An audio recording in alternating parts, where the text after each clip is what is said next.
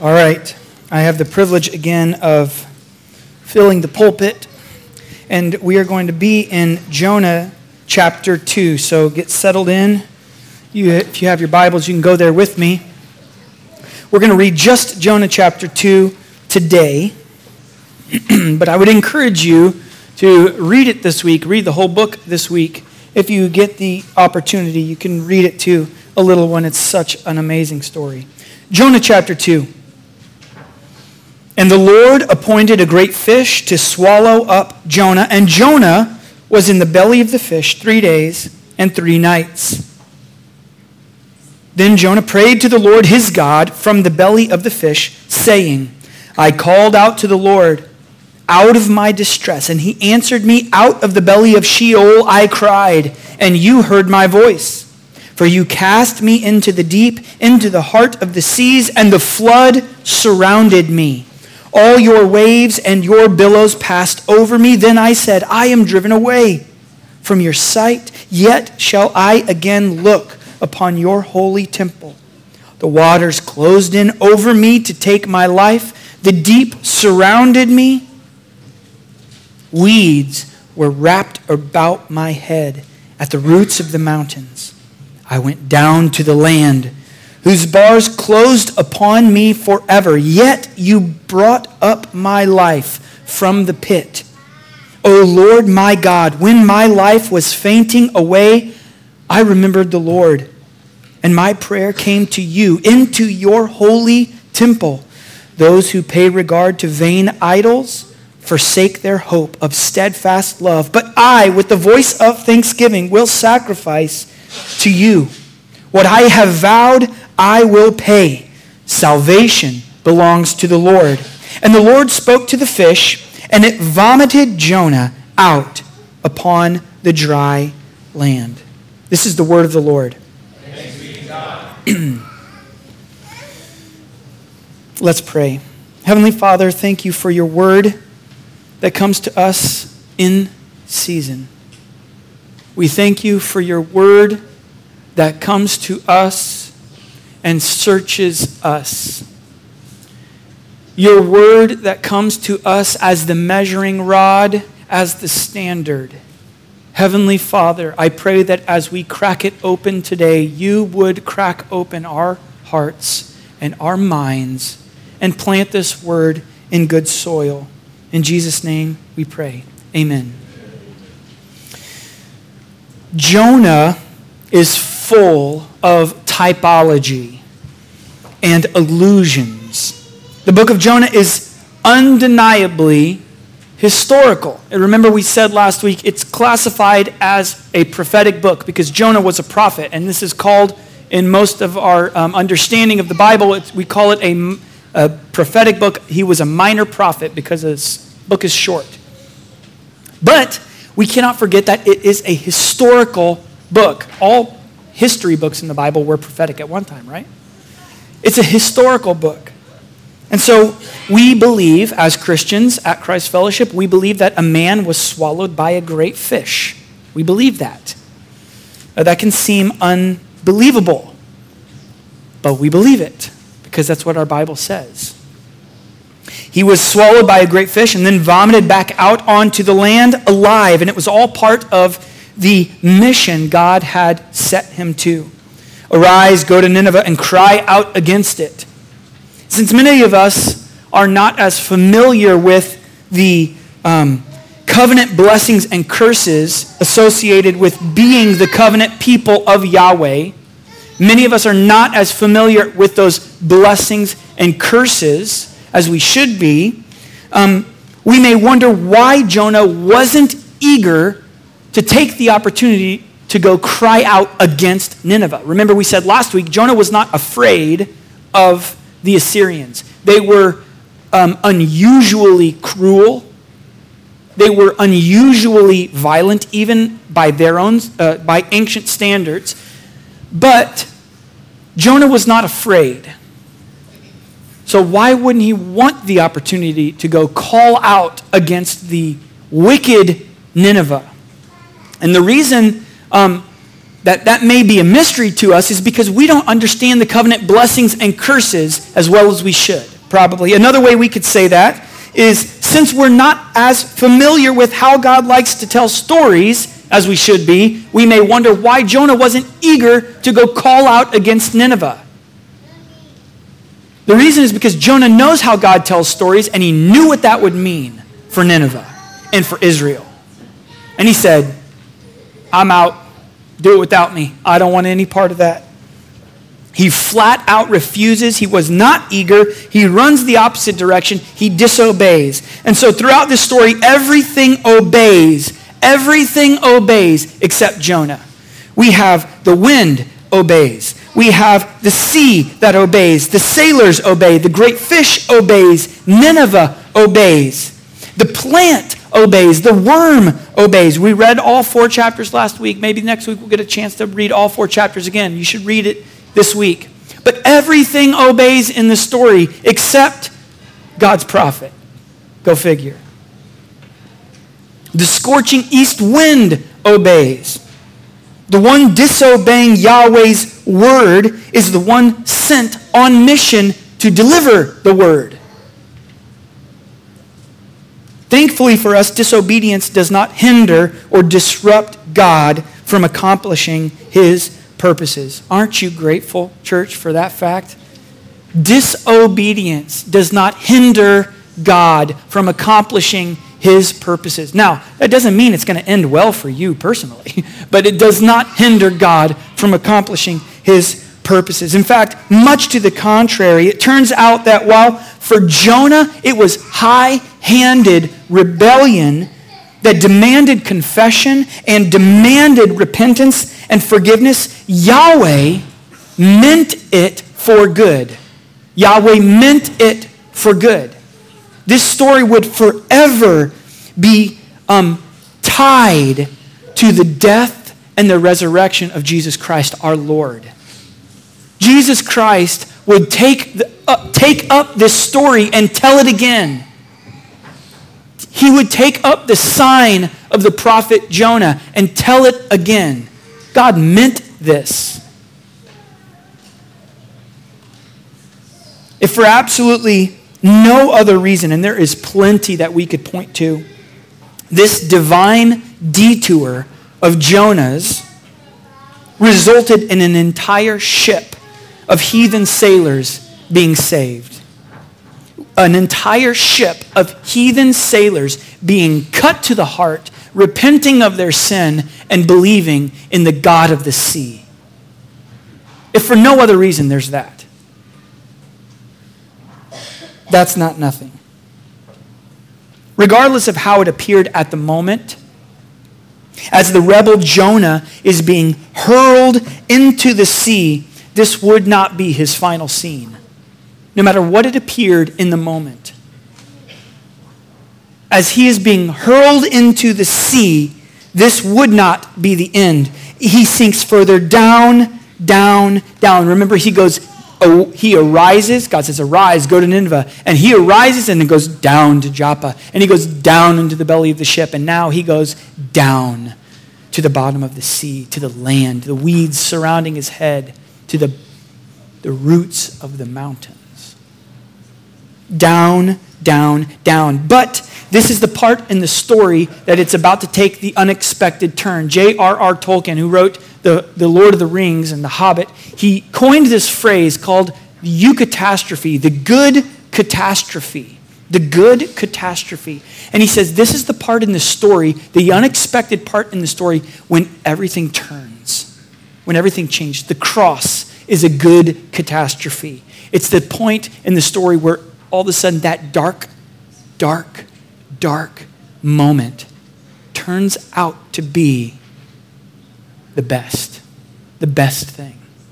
In this moment for Jonah, he's going down and he gets swallowed by a fish. He's taken to Sheol, figuratively or literally, it doesn't matter for our purposes, right?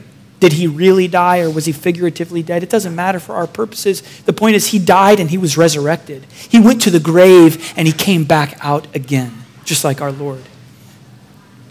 Um, and so this is the eucatastrophe, the good catastrophe. This is the point Jonah gets swallowed up by the fish, and we know, oh wait, this isn't the this isn't the story that maybe we thought it was. Don't be like Jonah, the bad prophet who ran away from God and disobeyed him. And if you run away from God and disobey him, he'll send a giant fish to swallow you up and you'll die. This is the point in the story where all of a sudden we realize oh, wait, there's salvation here. In the belly of the fish, in the valley of the shadow of death, there's salvation even here. So, like the eucatastrophe of the cross, the good catastrophe, this was the moment in Jonah's story when we're supposed to recognize that Yahweh, the God of Abraham, the God of Isaac, the God of Jacob, is telling a different kind of story than we may have first assumed. And we may be tempted to mainly or to only see the story as a cautionary tale. Don't run from God, obey Him no matter what. And certainly that's good and wise guidance, right?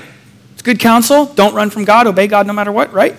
Um, but this is so much more than just a cautionary tale. There's so much more to it. And the eucatastrophe, the good catastrophe here, points to that. This is a cautionary tale, no, uh, no more than the cross is a cautionary tale. You shouldn't crucify your messiahs. You shouldn't crucify your deliverers. Is that good advice? Yeah, of course that's great advice. But the cross isn't just a cautionary tale. Don't be like the Roman soldiers who scourged an innocent man and crucified him. Yes, that's, that's solid advice. But the story is not just a cautionary tale to not be that way. There is so much more to it. And this is what we see in Jonah. There's so much more to the story than just don't disobey God. Jonah is hurled into the sea, far from being the end. This was a new beginning, an event that would live on forever and be typologically tied to the death and resurrection of Jesus Christ that, that the good news of the gospel is on its way to the nations.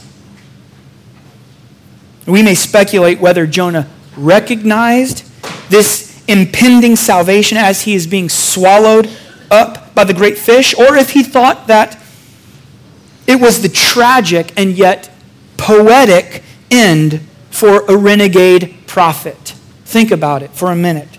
This would truly be a poetically silent and dark end to an Israelite fleeing the word of Yahweh.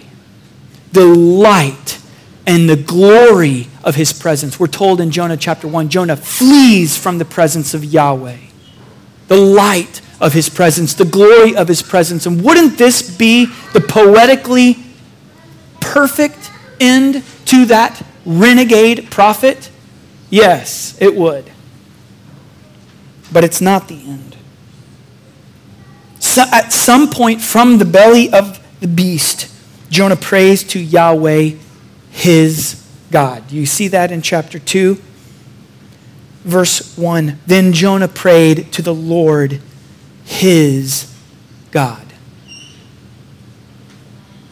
Jonah was rebelling against God, but it is clear from this chapter and from the rest of the story that Jonah was not rejecting God outright. Think of it as the kind of a situation where Jonah wants to have his cake and eat it too. He does not cease to acknowledge God, but he's running from him. We, of course, have the benefit of being able to see this story from the front to the back. And we also have the benefit of being able to be on this side of redemption. And so at the end of Jonah's book, God poses a question to his prophet. And the question is meant to prompt um, Jonah and prompt Israel, the covenant people. Remember, Jonah is Israel. And it's meant to, the question at the end of the book is meant to prompt them. It says this in the last chapter Should I not pity Nineveh, that great city in which there are more than 120,000 persons who do not know their right hand from their left, and also much cattle? That question is meant to prod Jonah, prod Israel to answer. And the answer that God is asking them to provide is what kind of God, what kind of husband do you want me to be? Jonah and Israel are committing spiritual adultery. And God is asking Jonah, God is asking Israel, what kind of God do you actually want to serve? And not, not in the way that God is saying, I will bow to your whims, not that at all, but to make them think and answer the question Do I really want a God who is not merciful as I commit spiritual whoredom over here? Do I really want a God who does not pity as I betray my husband? The answer for faithful Israel is, of course, no. No. We want mercy. Jonah wanted mercy for Israel, and he wanted judgment for Nineveh. And so God is prodding the question do you really want a husband who is not jealous for the love of his bride? Limp wristed husband who just says, eh, indifferent to the adultery of his bride? God is asking Jonah, is that what you want? And the, the answer is no. Of course not. Again, I believe the book itself points us to Jonah's eventual wholehearted repentance and return to Yahweh his God. But in the meantime, this is a sinful, muddy mess, isn't it? Let's look at this prayer of Jonah. And I want you to be aware as we look at some of these really quickly that nearly every verse of this prayer either comes from a psalm or from some other biblical um, reference. Psalm or some other biblical prayer or poetry, or as an allusion to one of those. Um, some see chapter 2 as a demonstration of Jonah's hypocrisy. Um, others see it as genuine repentance. And surely we can see how the accusation of hypocrisy can seem to stick, don't we? Jonah the rebel now prays to God. And the prayer that he prays, for example, he says, verse 3 For you cast me into the deep. And we're thinking, uh, Jonah, really? But let's think carefully about it. We have to acknowledge that. Um, we have to acknowledge that, jo- that God responds to Jonah's prayer. Number one, we have to acknowledge that Jonah, that God responds to Jonah's prayer. That's number one. And number two, we have to acknowledge how God responds to Jonah's prayer. Okay? So we have to also acknowledge Jonah's eventual, even if reluctant, obedience and the outcome of that obedience uh, Matthew 12 41, Jesus tells us the men of Nineveh repented at the preaching of Jonah. They actually repented. Another accusation that seems to stick from chapter 2 is that the prayer seems inappropriate or disingenuous, as if Jonah is playing the victim when really all of this is his own fault, right? But again, consider that Yahweh responds positively to Jonah. Listen to Psalm 66 18 through 20. It says this If I regard, we quote this, part of this uh, in our prayer each week. It says this If I regard iniquity in my heart, the Lord will not hear me. But verily, God hath heard me. He hath attended to the voice of my prayer. Blessed be the God which hath not turned away my prayer, nor his mercy from me. Did God hear Jonah? Yes. God answered Jonah. So, whatever this was here, we, we, we don't need to try and decipher, peer into the mysteries of Jonah's heart and motives and thoughts. We don't need to because we see how God, who can see all that stuff, how he responds to Jonah. Now, was Jonah misreading the story he was in? Was he missing the plot? Was he misunderstanding who the protagonist was and who the antagonist was. Again, I can understand the sentiment, and it, that, those thoughts can be accurate thoughts to some level, to some degree or another.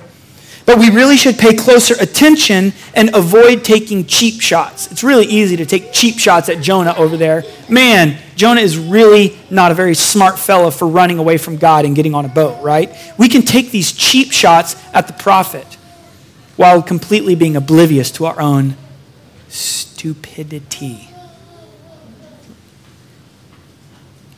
And we should pay, pay close attention and, and avoid taking cheap shots. Don't ever forget that when you are reading the Bible, you are reading accounts of real human souls.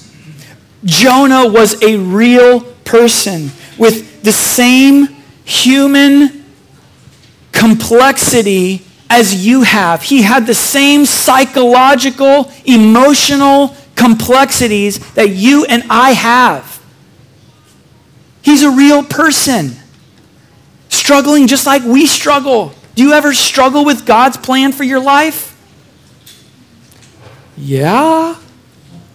We think, uh, really, this path, God? Really, this thing now, God? This timing, God? Whatever the thing is, we struggle. And Jonah is a real person as well. And so, it, to be clear, there is no emotional struggle that is ever a justification for sin. No emotional struggle, no excuse is ever a justification for sin. And yet, the fact of emotional struggles are not irrelevant to God. They are not irrelevant to our stories. They're not irrelevant to Jonah's story. Jonah doesn't get a pass because he's a complex human being. But that's a part of the story that God is telling here with Jonah and with us. We're complex people. We have emotions that, we talked about it this morning, that flit and flutter all over the place. We don't get a pass because of that, but that's a part of the story that God is telling. It's not irrelevant to God. It's plausible. Is it plausible, church, that Jonah really did repent and turn at this point and still slip back into sin? You may not think that's plausible since you never do that. I never do that personally, right? We never slip back into sin after we repent, right? We don't ever do that. Of course it's plausible. Of course we do that. Is it plausible that Jonah repents and then says, right back into the same pattern, that same rut that he just got out of? Of course that's possible. Just like it's possible that Jonah, to some degree or another, is being disingenuous and hypocritical, and even here in the belly of the fish. Do you ever pray disingenuous prayers? Yeah, sometimes we do. We've got to repent for even our bad repentance sometimes, right? We've got to confess for our bad confession sometimes. Instead of attempting to sort out whether Jonah satisfactorily repented or not, one question that I want us to consider is if not this, if not the words of Yahweh, what words should Jonah have said? If not this, then what? We perhaps are anxious to see some particular and explicit recognition of sin, that it was, um, and that is absolutely good practice. This is why we confess in our bulletins each week, in our confession of sin, we encourage you to confess your sins unambiguously to the Lord. It's not helpful for you, it's not helpful for our congregation to get on your knees or not, you know, to, to confess your sin and say, God, I sinned this week. Please forgive me. In Jesus' name, amen.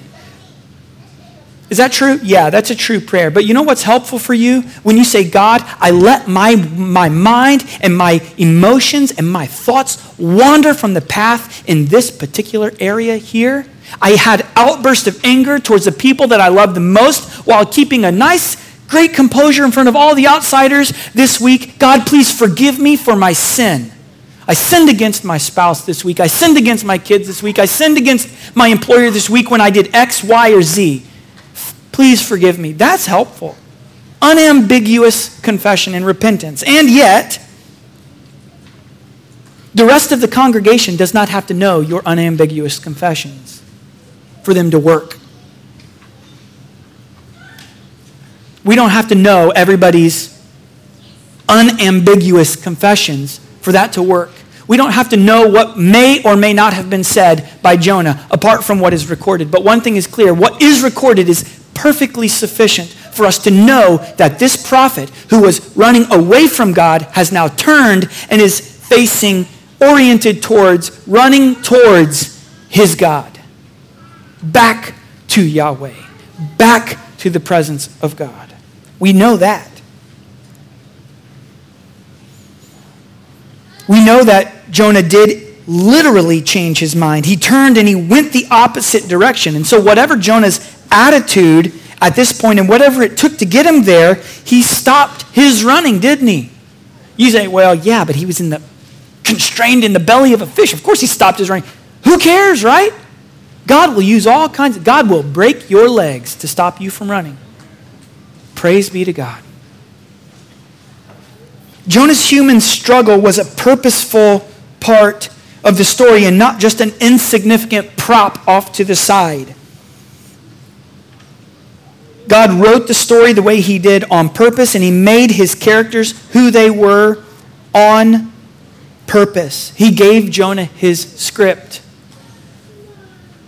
Consider this if Jonah is in fact being disingenuous and hypocritical, it would not necessarily mean that Jonah should have said something different.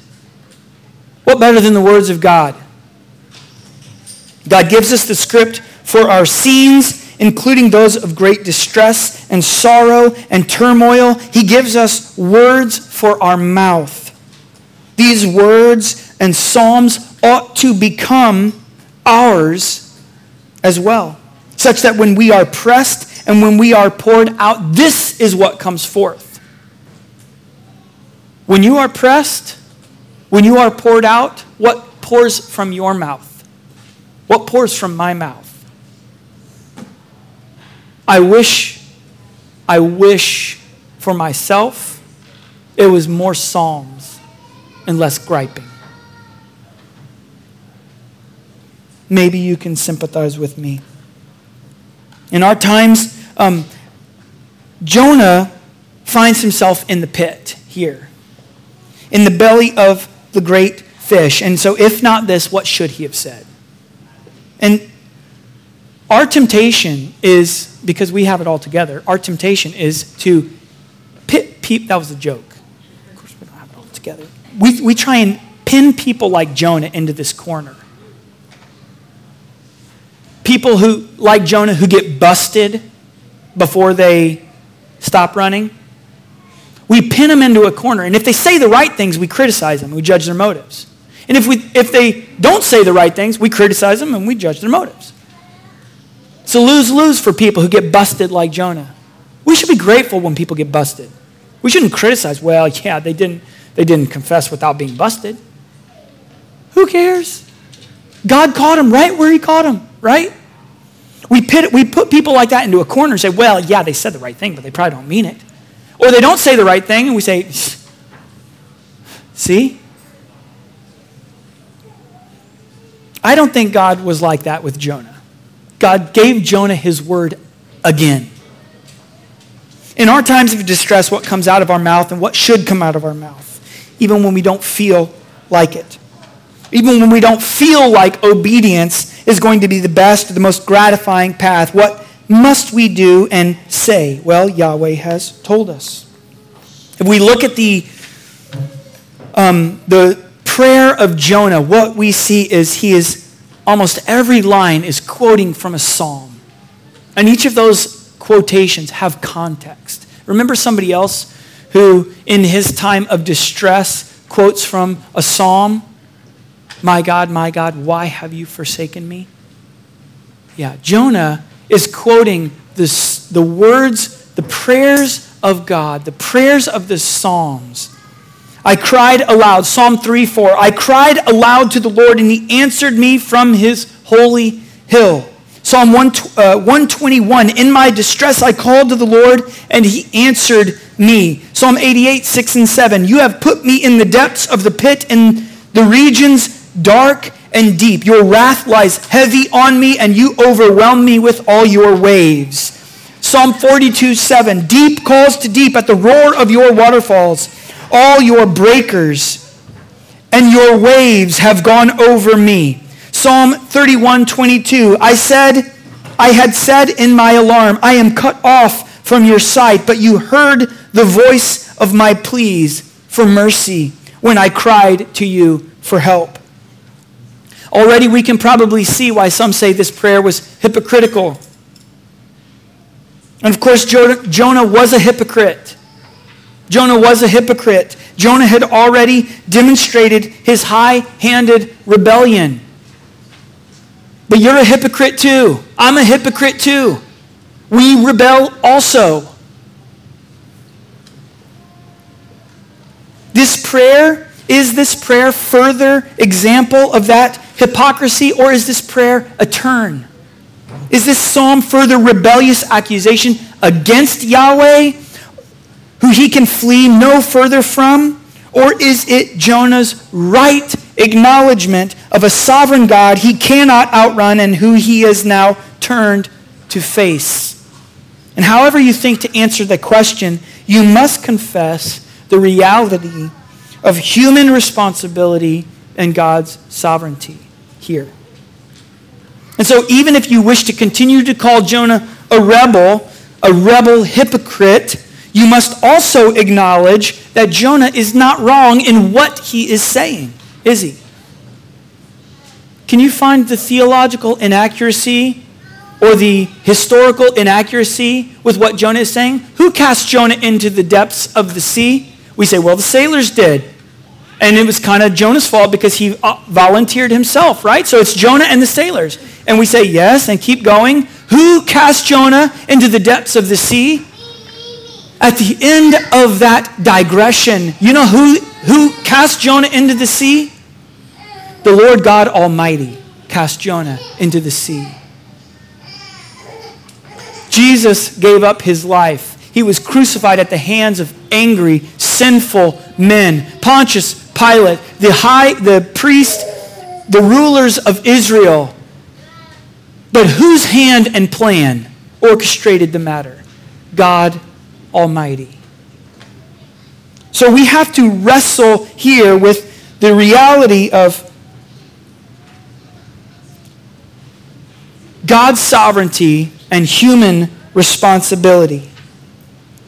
The sailors were the one who threw Jonah over the side of the ship, but truly it was God who cast Jonah from his home, from his land, from the shores of Joppa, from the fragile and worthless ark of his own devising into the deep, into Sheol, and into the great fish, into an ark prepared for him.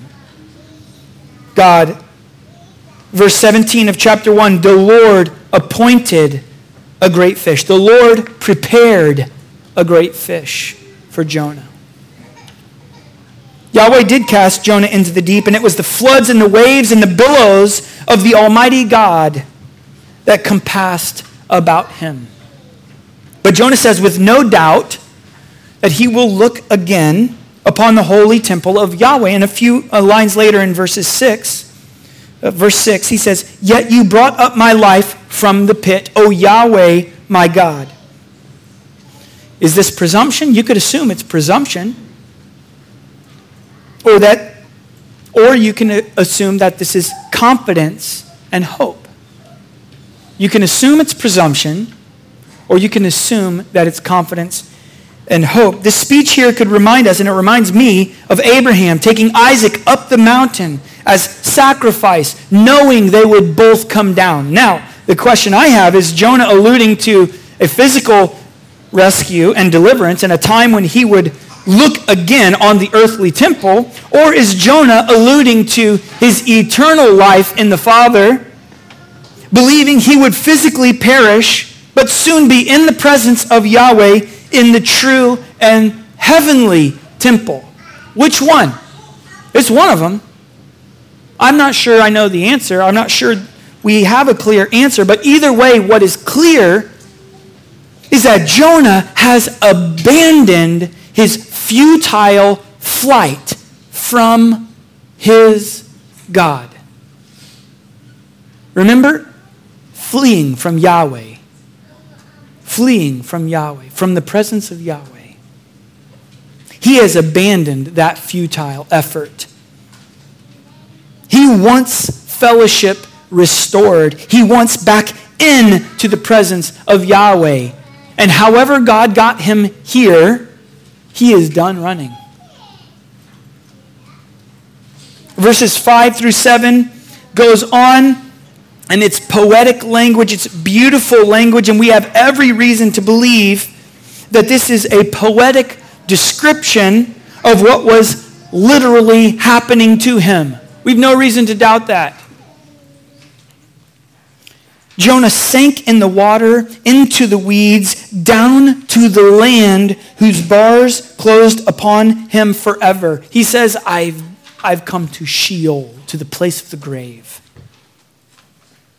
But Jonah continues. He says, Yet you brought up my life from the pit, O Lord my God. The phrase roots of the mountains here may be an allusion to a similar phrase in Deuteronomy 32 22 that says this For a fire is kindled by my anger, and it burns to the depths of Sheol, devours the earth and its increase, and sets on fire the foundations of the mountains. Now, what's interesting about that, it's not the exact words or phrases, but the idea of the roots or the bottom, the foundations of the mountains is there. And what's interesting about that possible allusion is that Deuteronomy 32, 15 through 21 is the key to understanding why Jonah ran in the first place. We'll come back to that more when we get to later parts of the book later on. But Deuteronomy 32, 15 through 21 is the key to understanding why Jonah ran.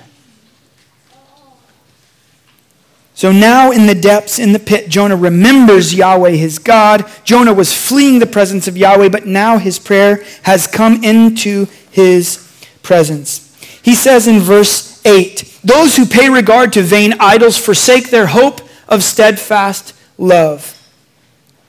Psalm 31 6 is the allusion there, the reference. I hate those who pay regard to worthless idols, but I trust in the Lord. I trust in Yahweh. Is Jonah making a reference here to Israel and her forgetting of God for her idolatrous pursuits? Or is Jonah thinking of Nineveh? Is Jonah thinking of himself and of Israel and their idolatrous pursuits, or is Jonah thinking of Nineveh here? It's ambiguous. We don't know. And Jonah is, um, this was written that way, I believe, on purpose. It's ambiguous. This doesn't have to be either or.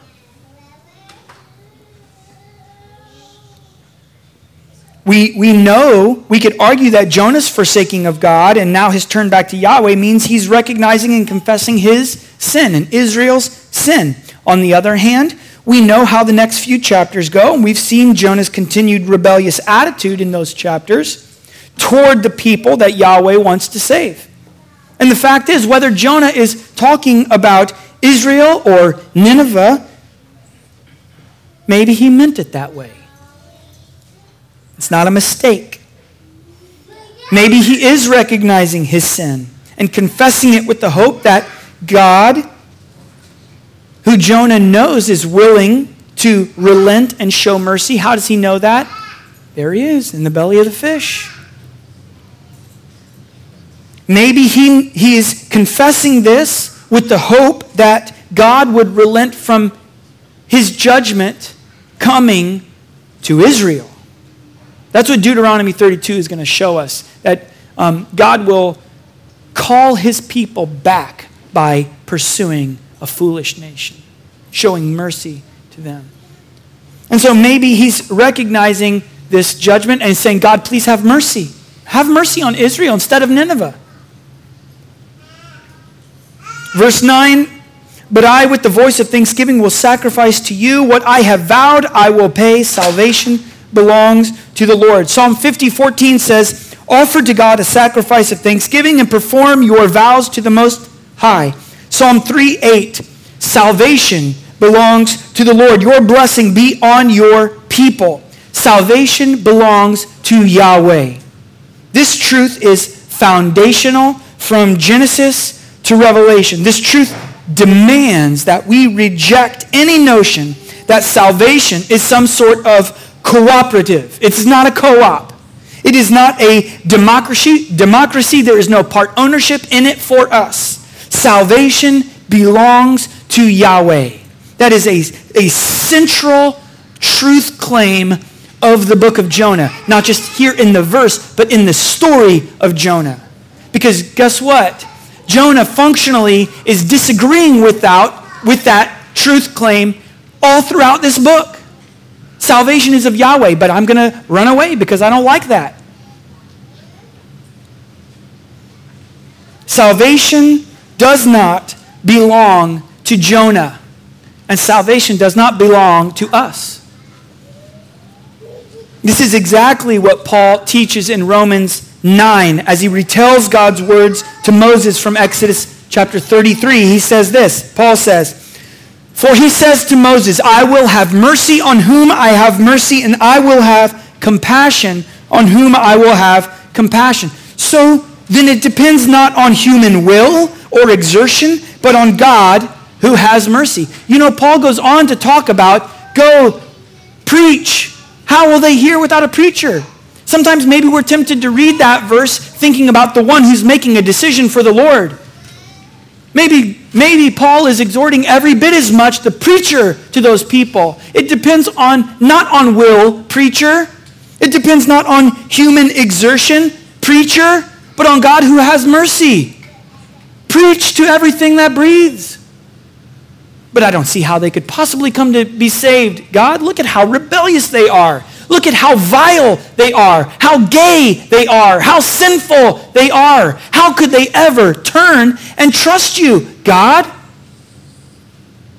And God would say to us, it depends not on your little bitty peanut brain child, does not depend on your opinion or your view or your will or your human exertion. It depends on God who has mercy. Jonah confesses the truth, but basically surrounding this on all sides, chapters 1, 3, 4, it's Jonah functionally exchanging that central confession for a lie. Instead of salvation is of Yahweh, this little man, like we are so prone to do, insists that he, not Yahweh, should determine who is deserving of mercy. We, not Yahweh, are deter- should determine who deserves mercy. We do that every time we hold our tongue and refrain from speaking the gospel to the people who are lost around us because it's probably just not the right time. How prideful and arrogant of us. Mm. Salvation belongs to the Lord. And you know when God says it's a good time to hear the gospel? Today. Not tomorrow. Not a week from now. Not on Sunday when the preacher's there. Today, he says. Again, is it plausible that here at this moment Jonah is being sincere only to slide back into the same sinful trap. Of course, that's plausible. And while the true condition of Jonah's heart remains a mystery to us, it is known perfectly to Yahweh his God, isn't it? What does he do with Jonah here? What does, what does Yahweh do with Jonah here? How does he respond? Well, God speaks to that great fish and tells it to vomit Jonah out on dry land. The vomiting out from the fish from the sea to the dry land is another allusion to Israel. In Leviticus, one of the ways Yahweh describes his judgment if the people commit abominations is that the land would vomit them out. You will be vomited out of the land. In his prayer, when Jonah prays about how Yahweh cast me into the deep, into the heart of the seas, perhaps it's an allusion to that, to that judgment, that expulsion from the land into the sea. If you're expelled from the land, you go to the sea, right? Assyria Israel would experience that expulsion from the land in a few short years. Um, about 70 to 100 years or so. Assyria, then, like the great fish, would eventually swallow Israel up. And it would be a judgment, it would be a dark time. But it would also be salvation for Israel, a protection from the other nations. And Israel, we know from history, is preserved in their captivity. And they're made stronger there.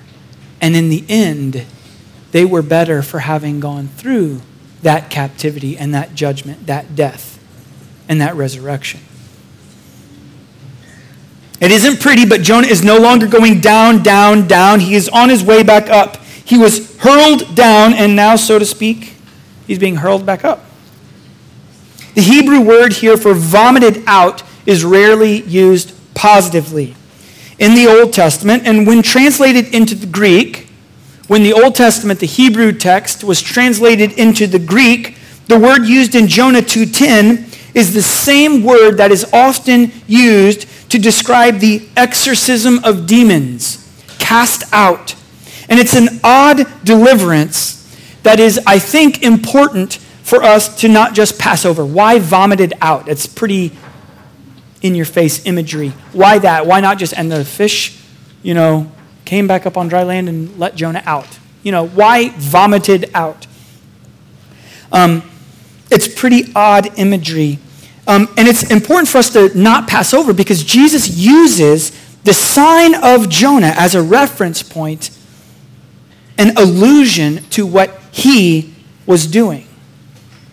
If Jonah's time in the belly of the great fish corresponds with Jesus' time in the heart of the earth, so too must Jonah's violent deliverance correspond somehow with Jesus and what he accomplished. So we've already talked about some of the typology between Jonah and Jesus, but was Jesus vomited out of the earth? In Matthew's gospel, we are told that there was a great earthquake and an angel whose appearance was like lightning descended and rolled the stone away. Earthquake imagery is violent, like vomiting imagery. It's violent, but let's keep digging.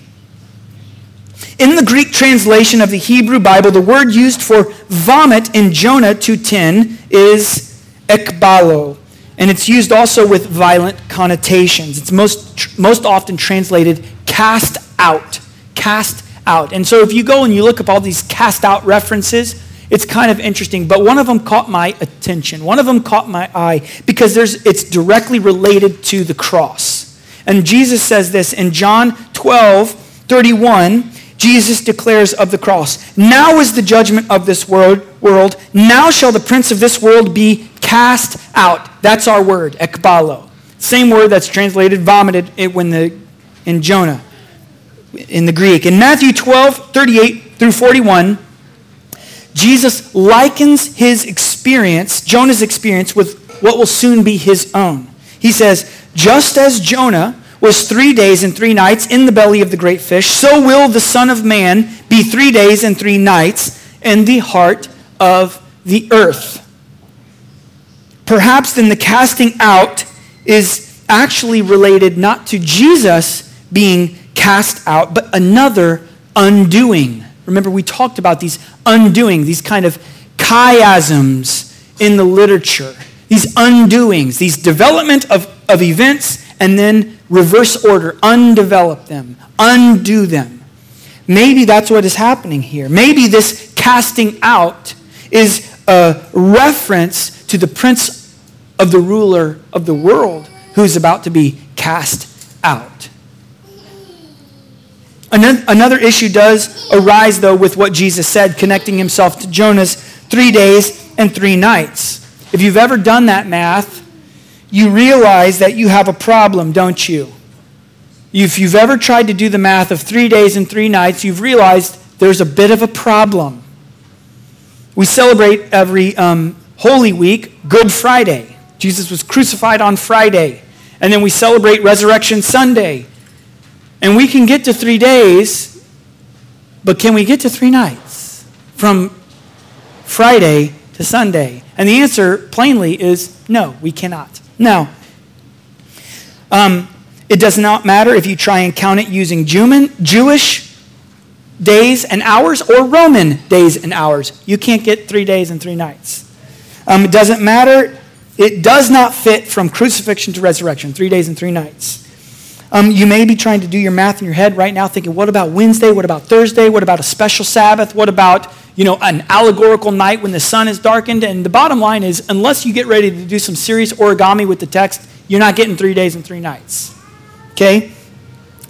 But could there be a really obvious and simple solution that's hiding in plain sight? I believe so. One possible solution that some people have suggested is that Jesus is speaking hyperbolically, that this three days and three nights is hyperbolic language to emphasize the three days that really we can count. Maybe it's that. Um, that is a legitimate use of the phrase historically. Maybe it's something else, though. What if, this is what I think it is, what if by heart of the earth, Jesus meant more than just his crucifixion and his burial? Listen to what the angel says in Luke 24, 6 and 7. If you want to go there, because you may not, you may not believe this when you read it. It's so simple. Listen to what he says. He says, He is not here, but has risen. Remember how he told you while he was still in Galilee that the Son of Man must be delivered into the hands of sinful men and be crucified, and on the third day rise. The angel seems to count the third day from when, not the crucified, but from when he was delivered into the hands of sinful men. So then, what would it mean? What would it mean? Um, the heart of the earth. What would be meant by that phrase? Well, Ezekiel 5 5 says this Thus says the Lord God, This is Jerusalem. I have set her in the center of the nations with countries all around her. Ezekiel 38 12 says, um, and end of the verse says, who dwell at the center of the earth. Speaking of Jerusalem, Acts 1 8, we have the illusion, the visual illusion to Jerusalem as the center. He says, You will be my witnesses in Jerusalem, Judea, Samaria, and to the ends of the earth. What's the center? Jerusalem. So Jesus came into his distress and he calls out to Yahweh, his God, before the cross, remember, in Gethsemane. The night in the garden. And when we lay that event over the story of Jonah, it fits quite nicely together. And there are some amazing parallels and contrasts with Jonah and Jesus in the Garden of Gethsemane. So if we do this, one will see that Jesus' prayer in the garden would correspond to Jonah's prayer in the fish. And so then we have some reversals happening. Things happening in reverse order as if an undoing is taking place. You know why? Because an undoing is taking place. Jesus goes to the garden and he goes to the cross to defeat the works of the enemy, to undo the fall of Adam and the old creation, to decreate and to recreate. Jonah is asleep in the ship, but with him, uh, but those with him were very much awake. Remember, the captain goes and wakes Jonah up. Wake up, you sleeper. When Jesus is in the garden, he tells his disciples to do what? Stay awake. What do they do? Fall asleep. Does Jesus fall asleep? Is he sleeping again in a boat? No, he is not. He couldn't sleep if he wanted to. Why? Because he sees the storm of God's wrath like, like the disciples cannot see it. He is troubled in the storm while his disciples sleep now. And then Jesus is the one telling the sleepers to arise. Men came to Jonah and Jonah tells the men who he is, and he gives himself to them. But they try and fail to row back to land before they reluctantly cast him over. When the men come to Jesus to take him, he also tells them who he is. And the men draw back and they fall to the ground, and then he freely gives himself to them. And remember how Peter in the garden jumps up with his sword and cuts off the ear of Malchus, the servant? Jesus takes that futile self effort and he undoes it. He puts the ear back. He says, Put your sword back where it belongs. Like the sailors rowing hard, they didn't have to, uh, they thought maybe there's another way. We don't have to give him up.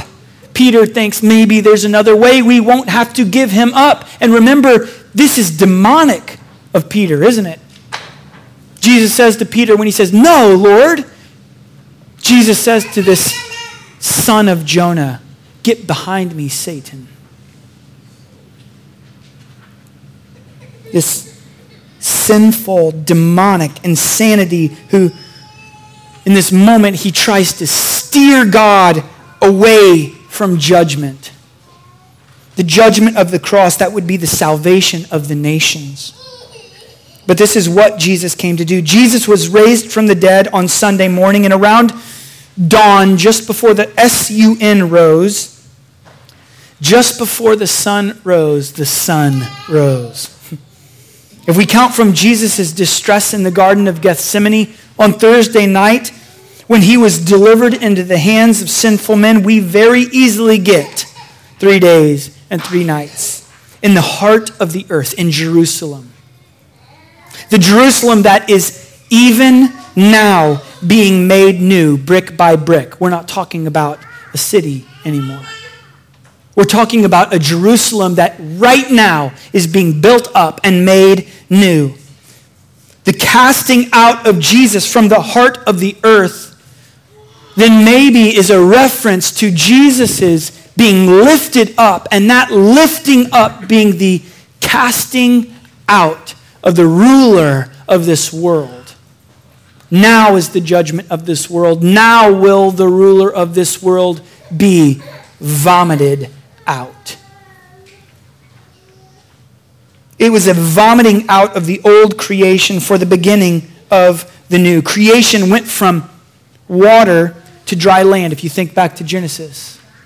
You start with the water, and then God creates dry land. And now we have a decreation and a new creation. Just like Jonah went from land to water and then water to land, this expulsion of death and darkness is making way for the light and life of Jesus Christ, the new man, the new Adam, the new Jonah. Jesus goes to the heart. He goes to the heart. He literally goes to the heart of the earth to deal with the corrupted, the groaning, inside out, upside down creation in order to do what? In order to set all things right. He tells his mother, Behold, I make all things new. He comes from the center of heaven to the heart of the earth, to Jerusalem, where God makes his name to dwell on the earth, to make all things new. A new creation, a new earth, a new heaven, a new Jerusalem, a new temple, a new man, a new bride. The waters closed in over Jonah. The deep surrounded him, weeds wrapped around his head. And then the bars closed in on him. He's in the belly of the fish, saved. Jonah had tried to flee to the ends of the earth from the presence of Yahweh, but now in Sheol, in the grave, literally or figuratively, Jonah has turned again toward Jerusalem, toward the temple, back to the center. The Word of God once again in his mouth. He clearly isn't out of all his trouble yet. Externally, concerning his, circumstan- his circumstances, he's not out of his trouble yet, but also spiritually concerning the sin that still lurks at the door of Jonah's heart. He has a way to go to make it out of that pit, we will see. But with some heaving help from the great fish, he is now moving in the right direction. In the name of the Father, Son, and Holy Spirit, amen. At this time, let's prepare to come to the table.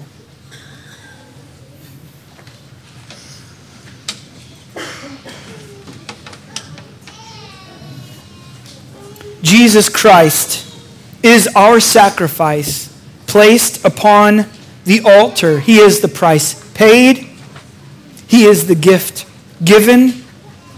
And here at this table, we receive that grace again grace upon grace. Christ, as I said last week, it is not that Christ is being sacrificed again here. He is not. We look back to the once for all sacrifice of Jesus Christ. And at this table, he gives us the grace again, the daily bread again, the mercy that Jonah needed after chapter 1 again, and the mercy that Jonah needs after chapter 3 again, and the mercy that Jonah needs after chapter 4 again. He gives it to us again and again.